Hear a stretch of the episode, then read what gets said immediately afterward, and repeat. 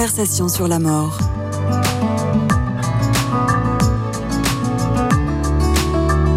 Une émission proposée par Christian de Cacré. Amis auditeurs des conversations sur la mort et donc sur la vie, bonjour. Notre invité aujourd'hui est un médecin, un médecin aux investissements variés, mais toujours enraciné dans l'humain. Acteur de la médecine humanitaire au sein de Médecins du Monde, il est intervenu dans des pays en crise avant de s'intéresser à ce que nous mangeons euh, en tant que nutritionniste. Et à présent, c'est la gériatrie qui est son domaine euh, d'intervention médicale au sein de l'institution Ferrari, qui se trouve être une institution de l'ordre de Malte à Clamart. Xavier, docteur Xavier de la Clochetière, bonjour. Ben, merci de m'inviter. Bonjour à vous tous. Alors, vous, vous, voilà donc, je, je, viens de le dire en vous présentant, après beaucoup de domaines, et j'en ai oublié sans doute d'intervention, euh, au plus près des personnes âgées, au plus près de leur euh, réalité physique, euh, psychique, comportementale. Pour, pourquoi cet intérêt pour ce, domaine? Alors, il y, a des, croisements dans, la vie et il y a des, possibilités de, de, chemin à prendre. Et là, c'était le cas. C'était nous cherchions avec mes six frères et sœurs un EHPAD pour notre maman. Et puis, il y a une annonce sur un des EHPAD. À l'époque, j'étais nutritionniste et pendant quelques semaines, je me suis dit non, c'est pas. Puis quelques semaines après, je me suis dit tiens, c'est bon, bon, pourquoi pas? Une petite annonce. Une pe pe petite On annonce. n'imagine pas que les médecins choisissent leur spécialité à travers des petites annonces, mais pourquoi pas? Alors peut-être qu'il y avait quand même quelque chose qui était prêt. Ouais. Donc c'était au mois de juin. Au mois de septembre, je suis revenu. L'annonce était encore là parce que malheureusement, dans 30% des EHPAD, il n'y a pas de médecin co, médecin coordonnateur. Et, euh, et, là, je me suis pris au jeu. Et, et je me suis investi. Ça veut dire que bah, je n'y connaissais rien. Donc j'ai passé un premier diplôme de médecin coordonnateur, puis la capacité de gériatrie.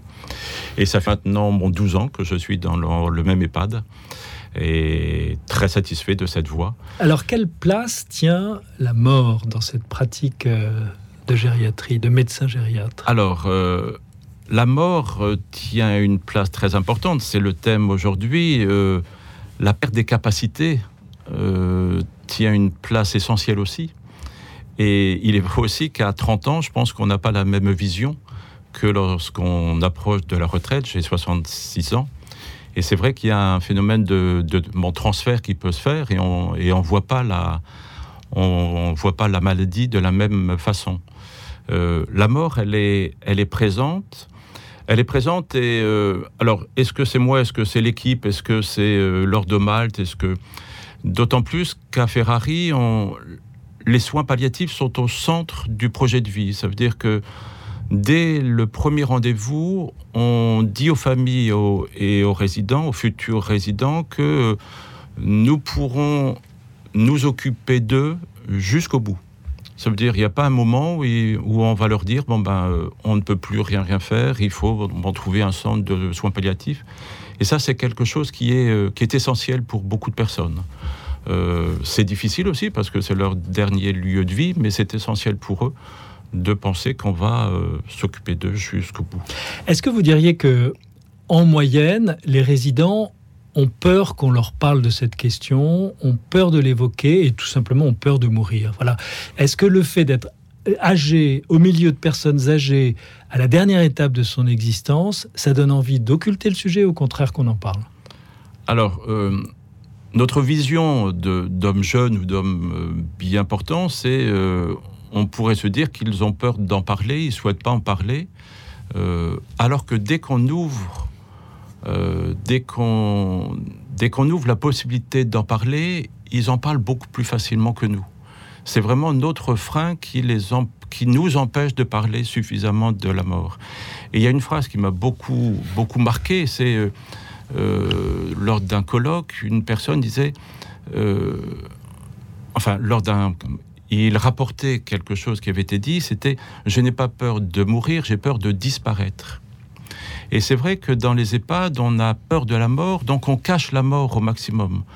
Ça veut dire qu'on va, par exemple, quand une personne est décédée, on va fermer les, portes pour euh, transférer la personne de sa chambre vers la, vers la crypte, qui fait que euh, une personne part, elle avait des amis ou elle avait des relations, et un jour, par hasard, on leur dit Bah oui, Madame Mattel n'est plus là. Alors, c'est ce qu'on essaye de. C'est ce qu'on de ne pas faire, mais c'est vraiment la peur de disparaître. Et ils peuvent nous parler. Alors, c'est en cours, on a commencé euh, un groupe de discussion sur et si on parlait de la mort? Et on s'aperçoit qu'en ouvrant ce groupe de, discussion, on arrive à des, des grands moments de, joie, de plénitude, de sérénité. Comment vous l'administrez, ce groupe Vous réunissez les gens, le thème c'est la mort, et il y a un animateur Alors, euh, c'est la psychologue, et avec moi, et euh, c'est volontaire, bien, mmh. évidemment. Bien sûr. Euh, on commence par peu de personnes, et on espère que petit à petit, ça fasse boule de neige et qu'on aura de plus en plus de personnes. C'est vrai qu'il y a des, personnes. C'est évident que tout le monde, quand je vous dis les personnes n'ont pas peur de la mort et n'ont hmm. pas peur d'en. Non, c'est peut-être une minorité où euh, il y a des personnes, on parlera jamais de la mort avec eux. Hmm. Mais je pense qu'il y a beaucoup plus de personnes qu'on le pense qui sont prêts à, à parler de cette mort. Et donc ceux qui vont euh, en parler dans ce groupe, en général, ils disent quoi? Ils disent que bah, pour eux, c'est important de, l'évoquer, qu'ils sont conscients de, la situation dans laquelle ils sont, qu'il est important pour eux de rester en vie jusqu'au bout. Enfin, oui, alors euh, peut-être que plus on est prêt à mourir, mieux on va vivre ces derniers instants. C'est euh, possible. Euh, ils parlent de leur... Alors, ce sont aussi souvent des personnes qui ont une vie plutôt riche et qui se disent, voilà, je suis prêt, j'ai bien vécu. Euh, voilà, j'ai eu tout ce que je souhaitais. Ma vie est rassasiée de jours. Ma vie est rassasiée de, de vie, de jours. Euh, c'est plutôt des personnes dans, dans ce style-là. Dans cet esprit. Alors, il y a aussi dans tout ce que vous décrivez, évidemment, un enjeu pour les soignants, dont vous êtes un représentant, mais au milieu de beaucoup d'autres. Hein. il y a toutes sortes de, fonctions, de missions qui sont assurées. J'imagine que pour eux et pour, pour ces personnes-là, aussi pour ce collectif, c'est très important parce que euh, vider la chambre et hop, un nouveau résident, et enfin, à la limite, euh, on est dans la déshumanisation euh, programmée. Alors, on, on essaye aussi d'être d'humaniser au maximum et de pas faire qu'une personne qui meurt soit remplacée le lendemain par une autre personne. Donc, euh, on a des petits, on a un, petit protocole hein, où d'abord on va mettre une fleur sur la porte, on va mettre une affichette, euh, on va proposer, on a la chance d'avoir une chapelle dans notre EHPAD, donc euh, on pousse les familles à ce que la cérémonie se fasse dans notre chapelle qui fait que c'est un, c'est un moment aussi de dire adieu et, évidemment que les résidents sont invités, les autres résidents sont invités à cette, euh, cet enterrement. Mais euh, on, on, souhaite que la personne ne soit pas un simple numéro et que à sa mort, il soit remplacé par le numéro bon suivant. On souhaite vraiment qu'il y ait un, un, temps entre le moment du décès et, et, le moment où une autre personne, malheureusement, va prendre la chambre. Docteur de la Cochetière, est-ce que finalement, euh, avec toutes ces années d'expérience et de travail auprès de ces personnes âgées en institution, et puis l'expérience aussi de votre propre mère, est-ce que vous validez l'existence de ces lieux mais à quel, à quel prix Je veux dire, qu'est-ce qu'il faut y, mettre? Parce que l'EHPAD aujourd'hui est stigmatisé dans l'opinion publique comme un lieu euh, de rentabilité, j'allais dire d'exploitation, de la vieillesse et de la mort. Qu'est-ce qu'il faut y mettre pour le féconder? De l'humain, de l'empathie. On n'aura jamais tout le personnel que l'on souhaite, mais avec le même nombre de personnel, on peut faire des choses extrêmement bon, différentes. Donc là, c'est à, à l'encadrement d'être, d'être, d'être présent, c'est à l'encadrement de, de, donner l'exemple.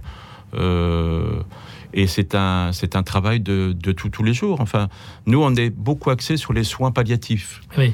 Et, c'est évident que euh, ça fait, ça fait 12 ans que l'on travaille sur les soins palliatifs. On intègre toute l'équipe, ça veut dire que il n'y a pas le médecin qui a une voix et les autres qui ont une voix pour le reste. Euh, tout le monde a sa voix et on, fait des groupes de parole pas après chaque décès, mais après chaque décès marquant, pour que l'on soit sûr que toute l'équipe ait vécu de la même façon le, départ, qu'il n'y ait pas des personnes qui soient en souffrance. Euh, et vraiment, chacun a sa voix et on souhaite que chacun puisse évoquer ce qui s'est passé. Évidemment qu'il y a des, décès qui ne se passent pas comme on l'aurait souhaité bon, bah, on essaye de, reprendre ce qui s'est passé et de, modifier pour le, prochain. Chaque décès nouveau, il faut vraiment se dire, et je dis ça souvent aux familles, souvent les familles me disent, euh, euh, voilà, euh, il y, en a pour combien de temps?